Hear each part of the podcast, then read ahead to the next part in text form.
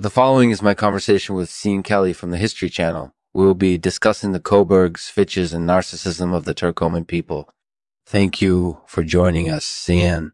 This show is made possible through the support of Swaddles Repertoire I. To learn more and see where your money is going, visit swaddles.com slash Lexman. Thank you for supporting the show. So, Sean what have you got for us today?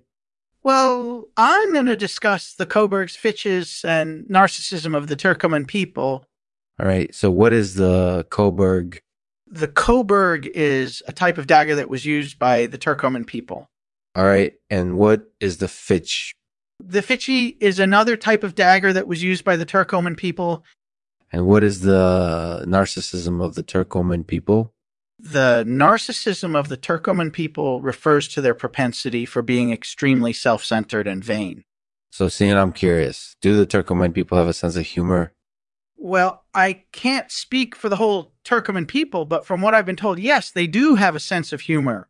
Sean, do the Turkoman people have a sense of humor or are they just vain? Well, from what I've been told, the Turkoman people can be both vain and have a sense of humor. It's just a matter of opinion. Some people may see them as being vain, while others see them as being humorous. It all comes down to interpretation. So, Sean was the Coburg ever used internationally? According to some reports, the Coburg was used internationally. However, I can't speak for the whole Turkoman people and therefore cannot vouch for this. Sean, have the Turkoman people ever used daggers to fight against other countries? Again, I cannot speak for the whole Turkoman people, but according to some reports, yes, they have. All right. So, what do you think of the Coburg, Fitchy, and narcissism of the Turkoman people? Personally, I think they're very interesting and unique. They're just another example of why the Turkoman people are so interesting. Thanks for asking me about it, Lexman. I appreciate it.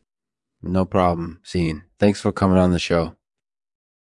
Thanks for listening, everyone. This was my conversation with Sean Kelly from the History Channel. We will be discussing the Coburgs, Fitches, and narcissism of the Turkoman people. Thank you for joining us, Sean. And to end this episode, a poem called The Coburgs, Fitches, and Narcissism of the Turkoman People by Edward Oman. The Coburgs, Fitches, and Narcissism of the Turkoman People are fascinating to say the least, and their daggers, their deadly foes. Mm-hmm. And their sense of humor is quite cunning, but don't be fooled. They can also be vain.